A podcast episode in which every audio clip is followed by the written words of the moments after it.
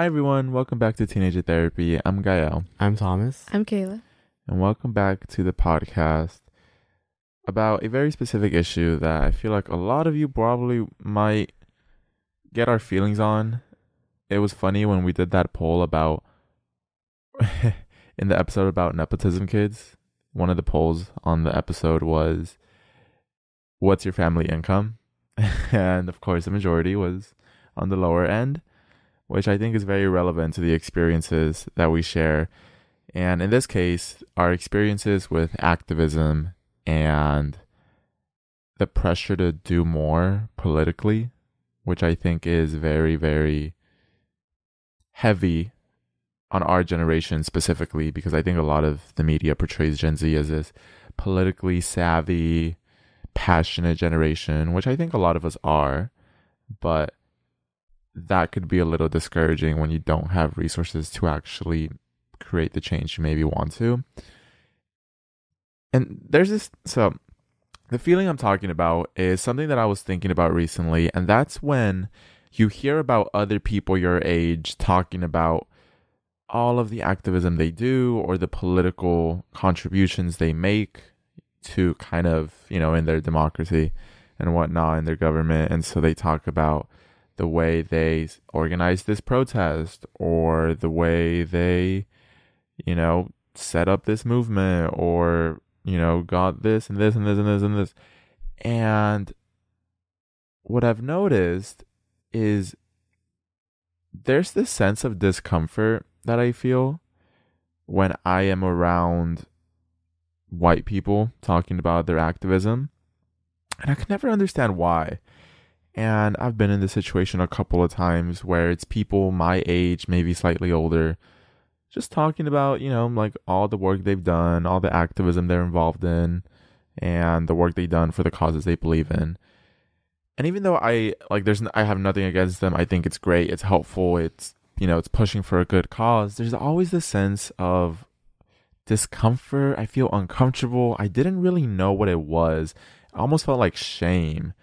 Um, and I notice every time I'm in one of those conversations, I kind of just get slightly quiet and I'm not really sure what to say. And I didn't know why because I'm like, I agree with this. Like, there's no problem. They're not saying anything wrong, but I feel weird.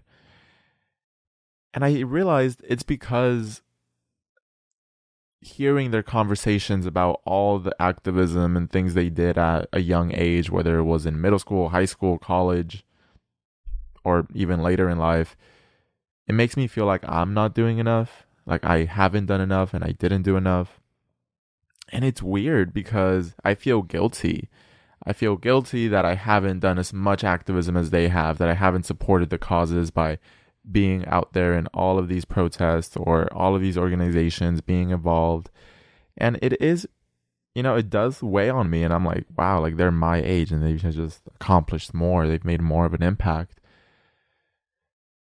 But I realized I just didn't have the resources to do as much as they did, nor did I have the support to do what they did. I think as a person of color, it's very easy to feel this pressure to push our community forward, right? Like represent our communities, our heritage, our culture through our activism. But sometimes I think we need to be more patient with ourselves and realize we have a lot of other stuff to worry about. We don't have the privilege, oftentimes, of having the money to do the activism and afford the activism and not having to worry about rent, food, basic necessities. We don't have the support system. You know, our parents, some of them might not speak English. They might have no clue what we're doing. Some of them might be undocumented. And of course, like there's very real legal trouble that comes with activism. And so it's not as easy to just put yourself in this position of you know, in this vulnerable position um, by making yourself such a visible target, especially politically. And third of all, we just, of course, we just don't have the resources, right? We don't have the mentorship from our parents who might encourage you to go do this. And it's like, how do you, how do you even sue someone? How do you file for discrimination? How do you actually push out these messages? You know, if I switch school, maybe some of us won't have like a card to drive to the next school. So now we have to take the bus. And there's so many disadvantages that I think we face as POC, as low income POC, that a lot of rich, wealthier white kids don't. So it's frustrating when they're the ones that get praised for all of this hard work that I think often makes us feel like we're less than for that. Yeah. Um, I think being in this podcast, we're in a very unique position where we get invited to speak at panels and these events talking about like Gen Z and the change we're bringing and everything. And it's always us and like other white kids. I feel like it's always we're always the minorities in the um room and I don't know. I feel like the praise that we get is not equal to the praise that other white kids our age who are doing like activist work are getting. Um and it's very often that a lot of these kids um when I say kids like I mean like our age but that's just kids. that's just the term I'm using, don't worry. Um but a lot of these um people our age, activists our age, um they had the resources. Like I always said, they came from wealthy parents. Their parents gave them a job at a company or they were just set up and obviously not to disregard the work that they are doing. I'm not saying that privilege takes a, takes anything away from what they've done, but it's just interesting to think about the disparities between choosing activism as a career and being able to just do anything to change the political climate when you're in that position if that makes sense. Yeah, like there's a very big difference between choosing activism and being forced into it. yes. Oh my god. Perfectly said. That's what i was trying to say. Yeah, but a lot of these like white people are, are the face of these campaigns and movements. And when you're somebody that's also experienced something similar to them, but necessarily didn't have the resources, you're in a way forced to look up to them in a way that like I should have done that. And it's it sucks because even though both people experience the same thing or something similar, it's just not the outcome wasn't necessarily the same. And so that's kind of a slap in the face sometimes. Yeah. and it always feels weird because they're almost just benefiting from our trauma and like the discrimination that we're facing. They're Mhm. posting about this and doing all this but they've will they will never truly understand the experience of that. Yet they are, are getting invited to panels, they're getting flown out to these places to talk about it. And I don't know, I would really like to just see more people of color that are doing there are a lot of people of color just doing the same amount of work who aren't getting the same praise and i i don't know Yeah. Okay. Well, I think for me, my biggest, you know, thought on this topic is I don't want this to come across as a critique of the work that a lot of white activists are Oh doing. yeah. yeah Because that's definitely not what I'm you. saying. I don't have an issue. I think a lot of them are doing important work that's necessary. And yeah, they're using their privilege for good. and they're taking the step that a lot of other people aren't taking Yeah. so, So I it's- it's fully- a great thing Because they can't. Yeah, so I fully Yeah. support them.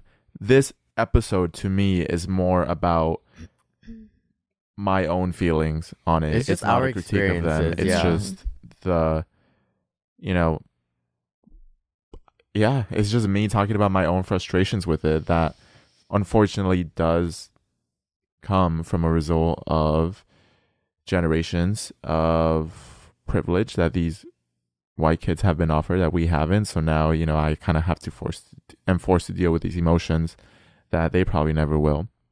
And so it is frustrating because I think the biggest my biggest thought on this issue is that I want to help my community. I want to give back to my community. I want to be there making change and doing all of this great activism work that so many white kids are doing.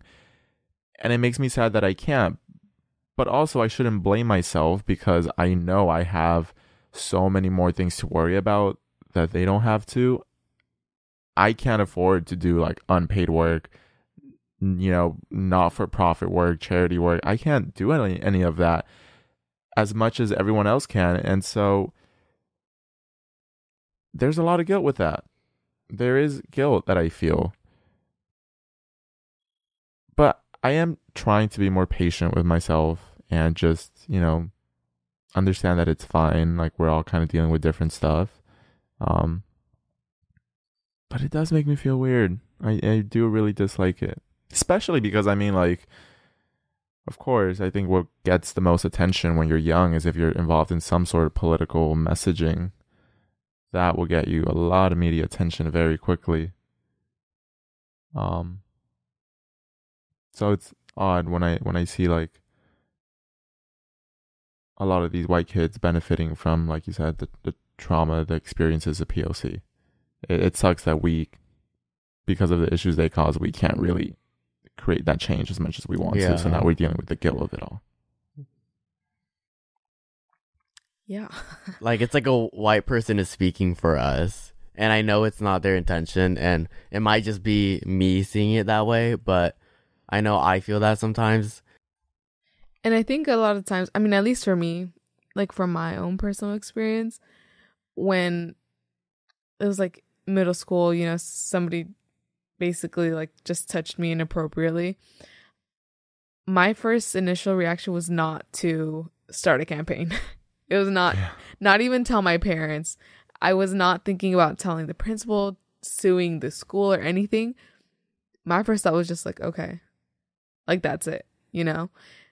And so I think just the thought process of two very different people when something traumatic happens to them is so distinct because obviously the person with the resources is like, well, I can tell my mom and they're going to take care of it and they're going to do this because their parents are educated.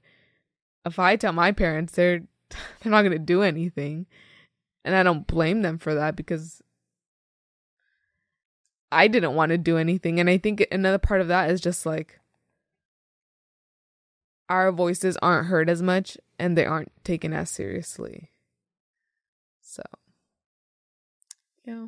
Yeah. It's It's like they only, it's only taken seriously when it comes from like a credible source, you know? And who Mhm. do they look to for that? White people. Like, Yeah. yeah basically. Yeah. There's just I've talked about this before, but there's just that weird and uncomfortable type of conversation you have. Um like in my example, the experience of being, you know, at at this dinner and and with one other young person there and then a bunch of older adults. Um majority of them being white, me and the other person with like the other two POC.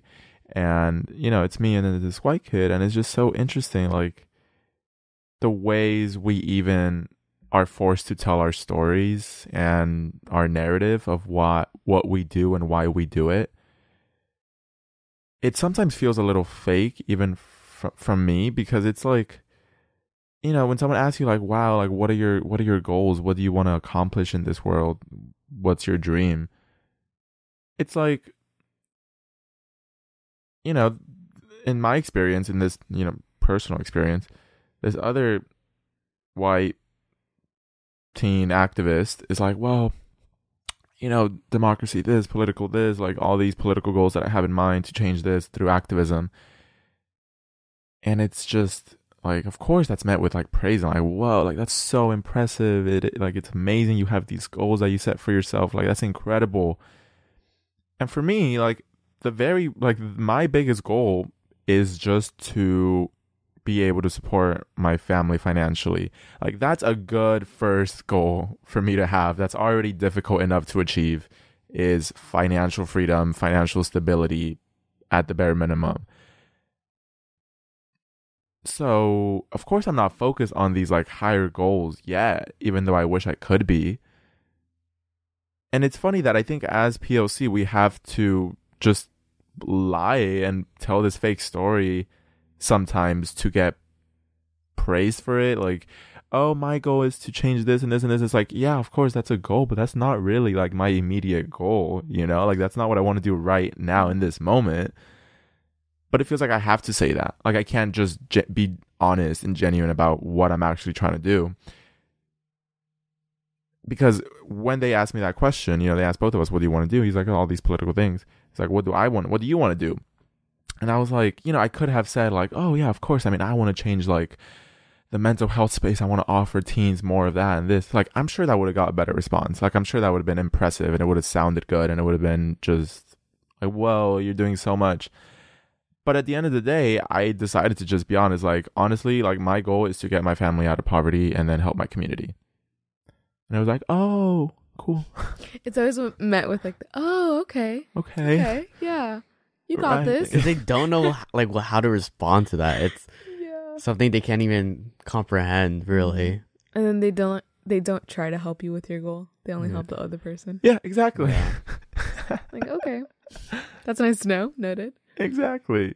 So I think I just hope, you know, if you're a POC, you don't feel guilty for not doing enough. You don't feel guilty for not being the most politically aware, savvy person who's constantly going to protest and doing all this activism and getting involved with these organizations. Because sometimes you just don't have the mental capacity for it at the moment, and that's fine. You're busy worrying about other stuff. Like you really can't sometimes, and it's out of your control. That's fine. yeah. Yeah. you have school you have to worry about money about what career you want sometimes you have to support your parents your younger siblings you don't have all the resources and all the support that these white kids have all these privileged kids have so i really hope you don't feel guilty i hope you don't feel bad about yourself i hope you don't beat yourself up is give It's yourself your a lot of patience And again, just to reiterate, no hate towards these white kids doing Yeah. activism work. Like, Somebody has to do it. yeah, and it's great. They're using their privilege for good. Mhm. It's just sucks that we can't afford the same privilege Yes. as them. but, But thank you. they are doing good. Yeah. Thank you. I really hope like I know we are not bashing. We have repeated this like several times, and I swear if someone takes this the, the wrong Yeah. way, um, Mhm. it's gonna be upsetting. But yeah, I mean, And you know, if you are an activist, maybe try to share your platform with like underrepresented voices. yeah, That'll go a long way. But again, Yeah. thank you mm. for everything. and events like if I mean I don't think any any big company or whatever like festival or what whatnot are gonna be listening, but try to avoid having so many white panelists and white speakers Mhm. come to these things. There are a bunch of voices out there that deserve to be heard. You just have to like literally it's as easy as a Google search. You know, it's it's that easy. Yeah, there is something odd about seeing white kids that are, you know, they're doing the work, they're doing some work, which I think is good.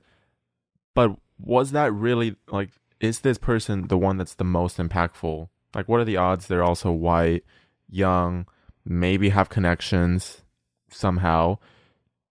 I would say there's always someone you can highlight that's probably a POC low income that somehow throughout all the challenges they faced managed to still do some sort of activism work and make a real change in their community. So why not highlight them, right? Like I think that's a lot more impactful and it just makes more sense. Like why highlight the bare minimum when POC have gone through so many more so much more adversity oftentimes yet they still manage the way to persevere you know it's that same thing that like a lot of white kids get praised for the bare minimum but POC have to be extraordinary to be highlighted Mm-hmm. Or and I think people a lot of times they just look at the outcomes of things. You can compare two different people from two different backgrounds and they'll just see the outcomes. You know, they'll see like this person made this and this and this and the other didn't, but they don't take into consideration everything that's going the on. behind scenes. circumstances Yeah. that They just take- allow them to do yeah, that much. They just take everything at face value. So they just go with the one that has the higher accomplishments. Yeah. Yeah. Um, well, I think that's it for this episode. Small little mini rant about activism. yeah, something that's not talked Um, about a lot, but conversation had to be had. Mhm. yeah just be patient with yourself be patient with yourself um i think a lot of successful poc are oftentimes pressured into giving back as soon as they even get any sort of success or stability um but i i think i definitely think we all need to start being a little bit more patient like you know It's okay to take care of yourself first. Yeah, exactly. That's perfectly fine. So, thank you so much for listening, and we will see you in the next episode. Bye. Bye. Bye.